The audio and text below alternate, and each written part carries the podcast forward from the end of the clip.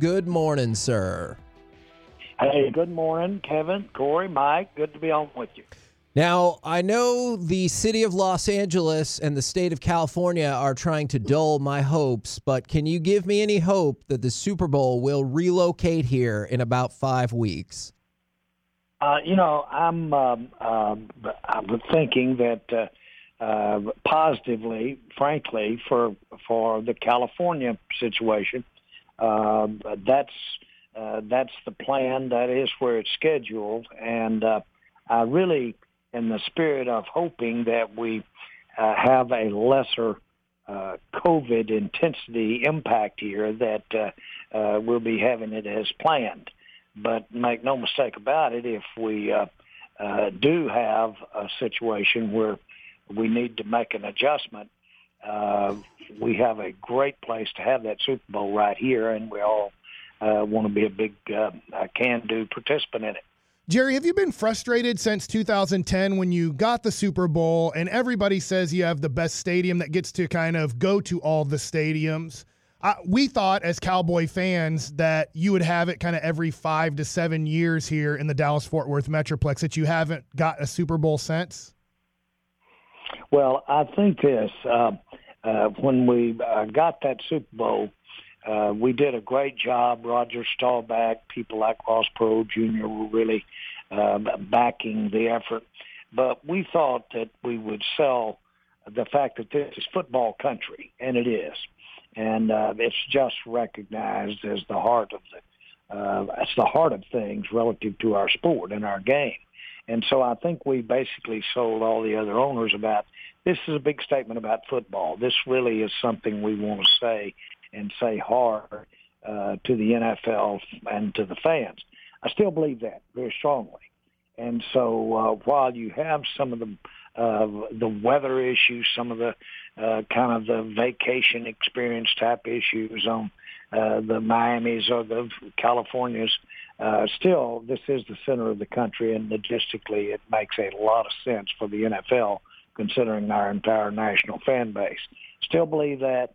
Still believe we have the best venue and uh, uh, all of that. It uh, uh, what we've really run into though is the NFL likes to when you build a new stadium, they really like to take that market and uh, give it the big bump that goes with uh, that time new stadium and have a Super Bowl in that area. And I think that more than anything, the building of new other stadiums has uh, probably kept us from uh, having another one uh, sooner than uh, we've had. So I hold out. I always uh, want to have it. We deserve it. Uh, we're a football country, and I hold out the hope. And the same thing when I built the stadium, it's a place for a Super Bowl. Jerry, have you uh, or or are you taking a different approach to maybe motivating the players here at the end of the season as you get to the playoffs?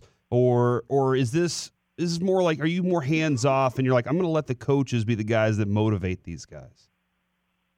Well, I don't uh, really believe uh, that we need motivated uh, as a team uh, at all. Uh, now, issues of preparation, issues of uh, reminding everybody, boy, these don't come along. this is the apex of what we're out here about. Uh, there'll be only one left standing. Let's uh, let's give ourselves every opportunity. Uh, the issue of just uh, continuing to emphasize not little things, but uh, but many things have to come together to have a good football play or have a good football game. Emphasizing the need to really realize that it's you're one and done if you miss that's more uh, the um, uh, area of uh, emphasis of uh, just how important each practice is, how important each snap is in the ball game. So that's a long way of saying, look, everybody knows what's at stake. Everybody knows what we play for. We know what it means to us individually. We know what it means to us as a team. You don't have to work hard to motivate and make that point. Now, how you do it, that's something else. And of course, that is the primary responsibility of the coaching staff. Oh, now, talking to Jerry Jones right here on 105.3 The Fan. given the one and done nature of the playoffs. I know the NFL and the Players Association just made some adjustments. Would you imagine there would be any more COVID protocol adjustments or return or testing adjustments going into the playoffs to make sure people can be on the field? Yeah, uh, I just am looking at uh, society in general, uh, but uh, we're adjusting almost by the day, and uh, to the uh, current, uh, to the just the current uh, um, numbers, if you will, or the current intensity of it in any given area. And um, that's why we have the Super Bowl talk about it being in Dallas. Uh, that's why we have daily updates from the league as to uh, protocols regarding uh, what we do with our teams to keep it competitive, but more importantly, keep it safe. Uh, all of those things are really on a, uh, if you will, day-to-day basis. Now, we got updates yesterday about, unfortunately, Tyron Smith and Anthony Brown joining the COVID protocol. Have there been any more players that y'all have had to put into protocol today or yesterday? No, no, we have not. And uh, uh, we're continually uh, um, evaluating every player situation. Uh, and uh, uh, we, of course, as we near a game time, then that has a that has again not to overuse the word, but it has more sensitivity because a player has prepared, they've done their work. Somebody that you might be playing or might have to play, not the next man up, but the next man after the next man up. Uh, he needs time to uh, be thinking about uh, he's going to be uh, likelihood of him playing. And so uh, just the timing of it. The closer you get to the game, a little more you'd like to have it set of who's going to be out there to play. Now, we have great depth, and the best depth I've seen us have in uh, probably um, period. Uh, but uh, and that's serving us well for this. COVID. But we've and we've also used that depth to gain by repetition, gain experience this year for young players or even for veteran players that are new in the system. This this uh, time that they've gotten to be on the field, the snaps they've taken, it's made us a better team, and it makes us better have uh, flexibility. Uh, again, uh, the word for depth is flexibility in the COVID situation.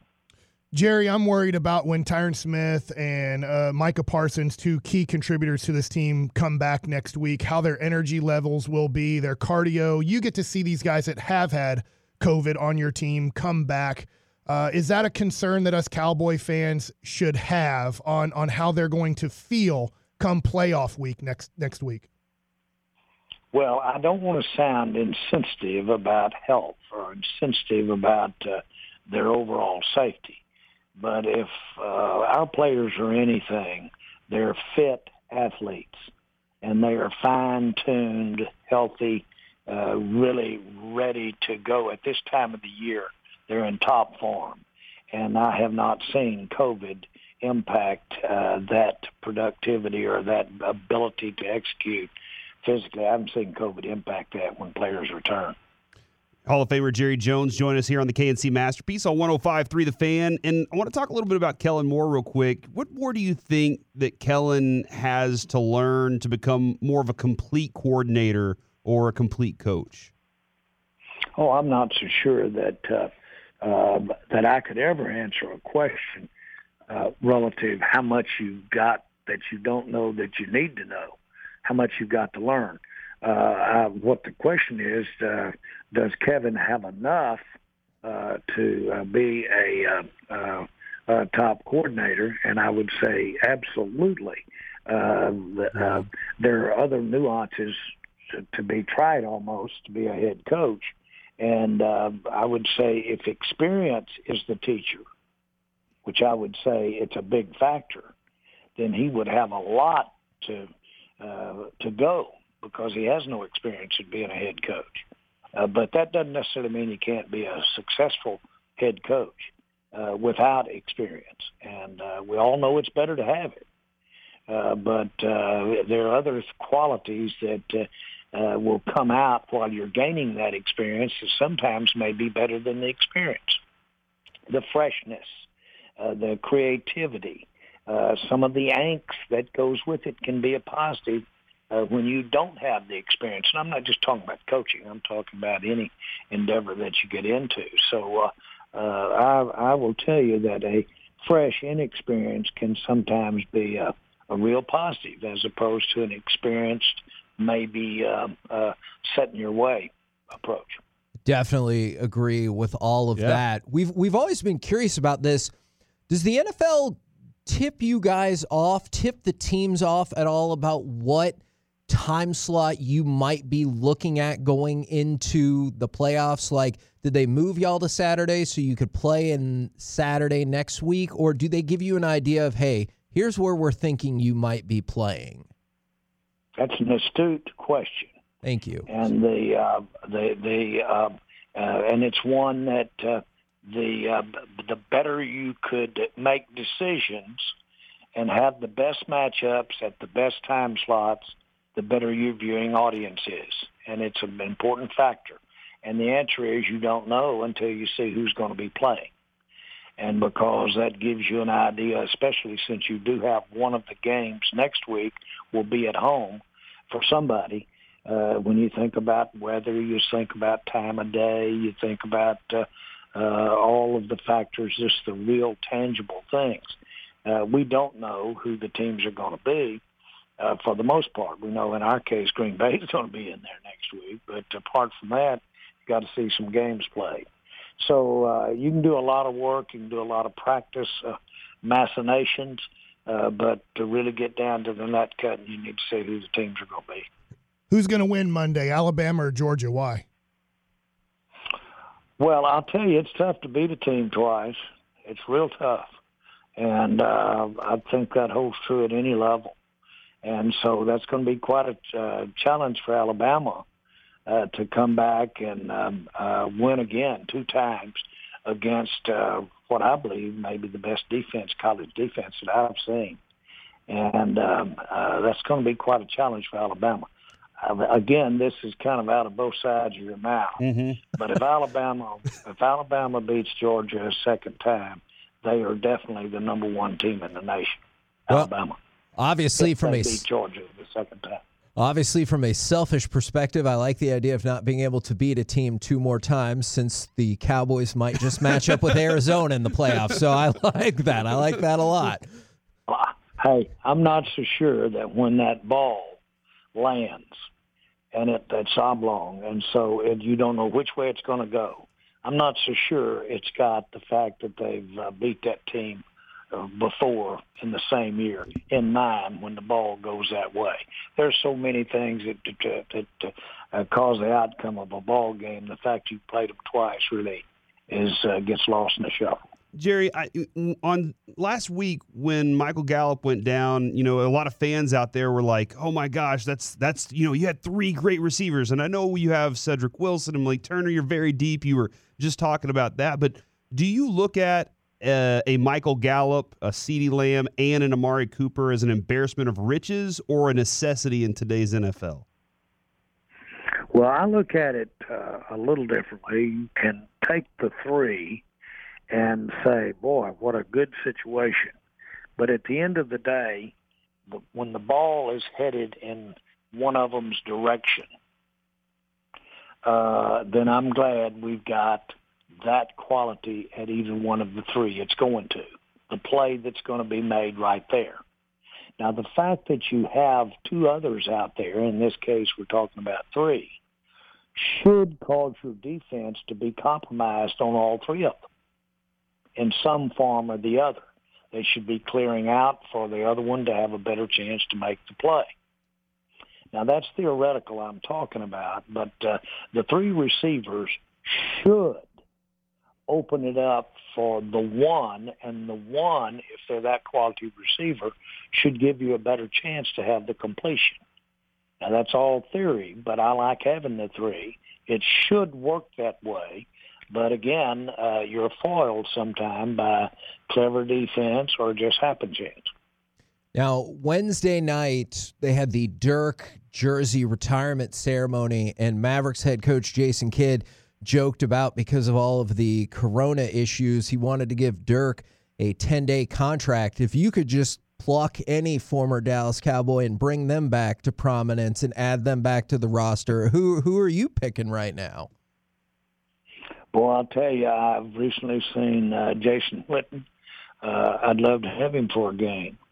Uh, and I'm not uh, d- uh, demeaning uh, anybody at any position to say this.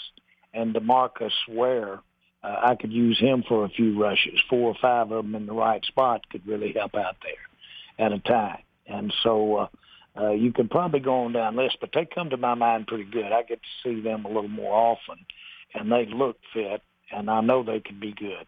I was walking on the field. It's been a long time, uh, but it was right after I bought the Cowboys, and we were practicing in Austin, Texas. And I asked Roger Staubach to come down to Austin and join us for practice. I said, you know, every time I'm walking out on the field, we have about 10,000 people watching practice in Austin, and I'm getting booed every time I walk out. if you'd walk out, if I could walk out on the field with you, I might see some applause. But so uh, when we were walking out on the field, he looked out and he said, "You know, Jerry," he said, "the third quarterback." He said, "I can handle that job," and he said, "We might should think about that." He said, "I don't know that I'd be good for an entire sixty so plays." But he said two or three series, I think I could do it as good as when I play. And he was about 47 years old when he said that. Yeah, and there's no doubt after uh, after been, being around him as often as we have that uh, he still feels that way in his mind sometimes. There's that's for sure. I agree with you. I agree with you. And by the way, when he walked out there, he did get the applause. and that was some for you too, right, Jerry? hey, if you could find it, you were better than me. And I've had rabbit ears, and I was listening for just one. awesome stuff. Thank you so much, Jerry. Go get that win over the Eagles, and we will catch up with you again next Friday, sir. Thanks, guys. Have a good day.